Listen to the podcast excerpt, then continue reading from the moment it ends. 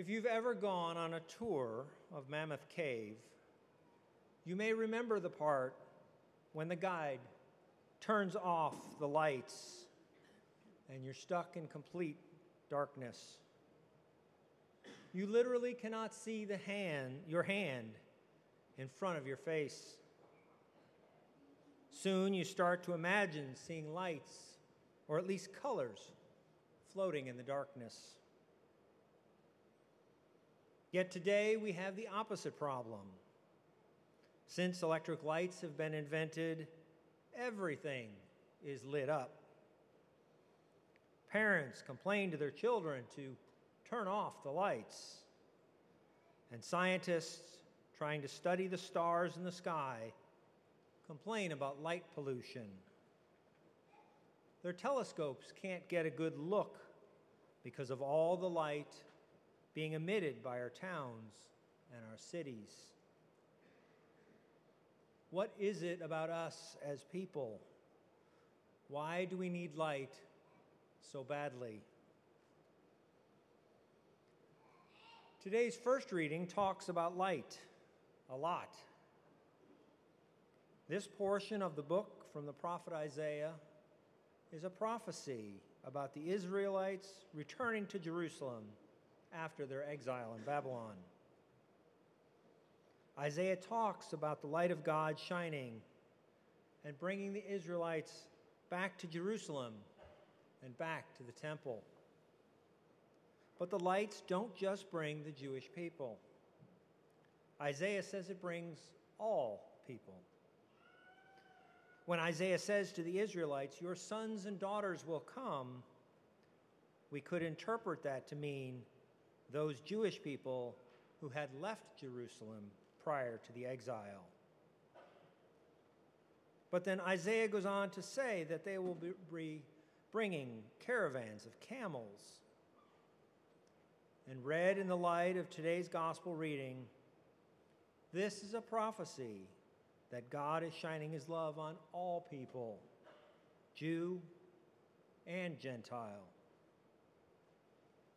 Now, you could be cynical and think, well, of course, it wouldn't just be the Jewish people returning to Jerusalem.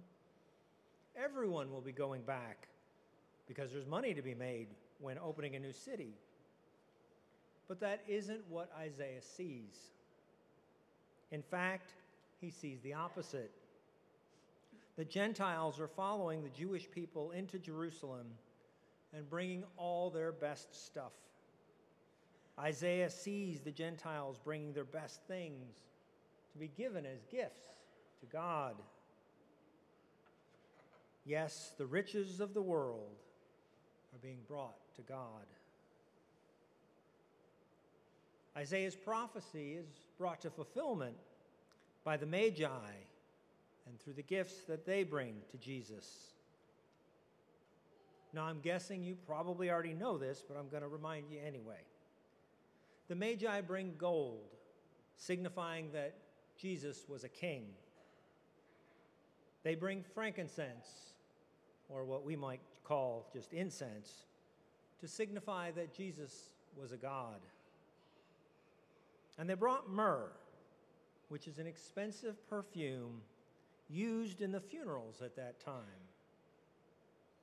Myrrh signified that Jesus was a man and that he would die for us. So, in summary, the significance of the Magi's gifts is that Jesus is a king and a God, and that he will die for his people. Now, we would expect it to be the other way around. Normally, it's people that die to protect their king. And more importantly, people die to protect their deity. But with Jesus, everything is turned upside down. Jesus, who is the King of kings and the Lord of lords, will die as a sacrifice for our sake. So, how are we supposed to interpret these readings today in the here and now? Well, on this feast of Epiphany, all of us are called to imitate the Magi. So, what can we bring to Jesus, our King, our God, and our sacrifice? I'm sure you all know the Christmas song, The Little Drummer Boy. It talks about a poor boy who brings the best of what he is to Jesus. And we too are called to bring our best to God.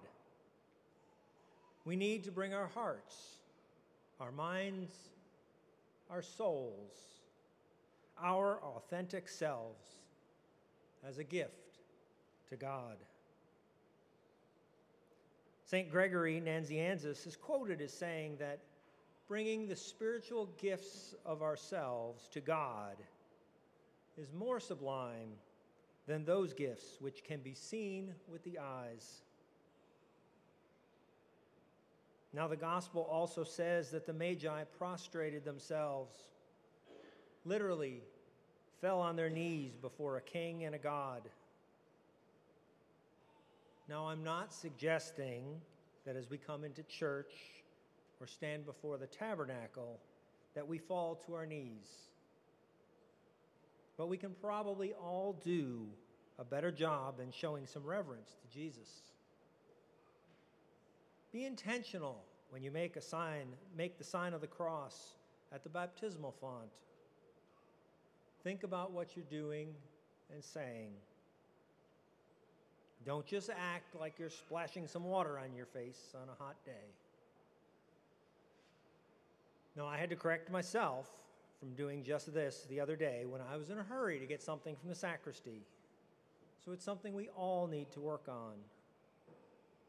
But we need to remember when we come into, into a church, we aren't just entering some other building. We're entering God's space. And we need to remember to be reverent.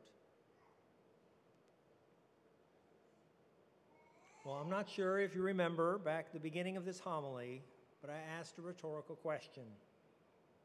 What is it about people that we need light so badly? I think it's because we all know deep down in our hearts that Jesus is the light of the world. And we all want this light. Jesus is right here on this altar, or at least will be in a couple minutes. And after that, he'll be on our hands or on our tongues as we receive him in the Eucharist. Let's give him the best Christmas gift we can. Let's give him ourselves and our humble reverence. Amen.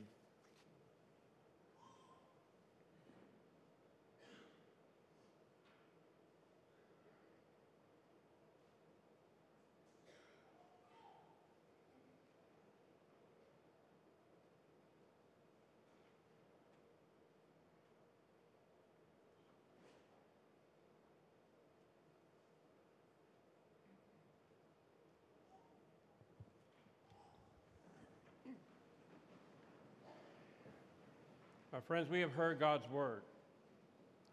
We heard how it can apply to where we are right now in our own lives. And we too